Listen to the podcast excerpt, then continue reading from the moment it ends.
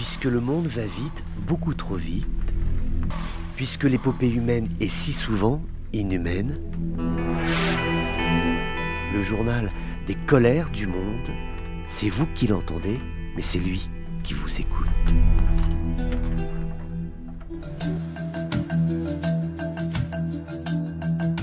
Bonjour à tous, bienvenue dans ces colères du monde. Il y a quelque chose d'inédit, de rare et disons-le d'assez terrifiant dans ces mots qui ont été prononcés par l'homme d'affaires russe Evgeny Prigogine, un homme qui a engagé ses forces Wagner, la milice paramilitaire dans la ville de Bakhmut. Il n'y a pas assez d'obus pour remporter la bataille.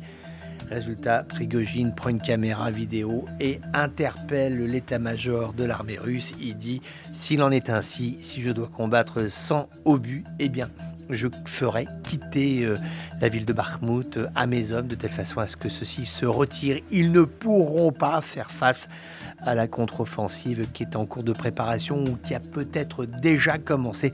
Contre-offensive annoncée à plusieurs reprises par l'armée ukrainienne et qui serait absolument imminente. Il est très rare que le patron euh, de Wagner euh, s'en prenne ainsi euh, à l'état-major russe, aux forces armées russes. Il dit que ceux-ci sont en train de vivre du bon temps à Moscou, en train de passer des bonnes soirées dans des restaurants pendant que lui, Prigogine, est en train d'essayer de gagner la bataille de Bakhmut avec ses hommes de Wagner sur le terrain.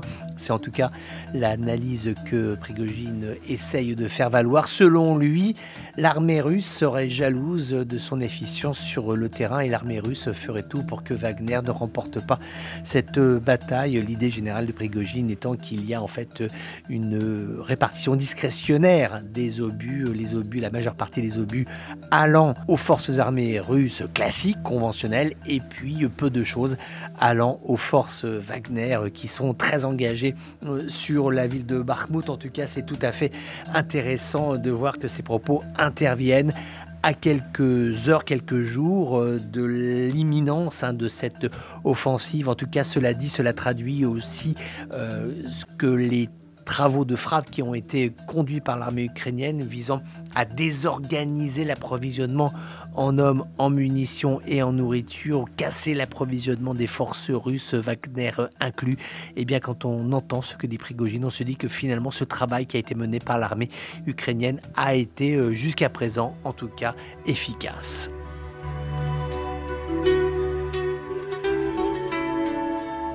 Voilà, c'était les colères du monde d'un jour comme les autres, mais qui n'étaient pas tout à fait comme les autres. On se retrouve bientôt pour d'autres colères du monde.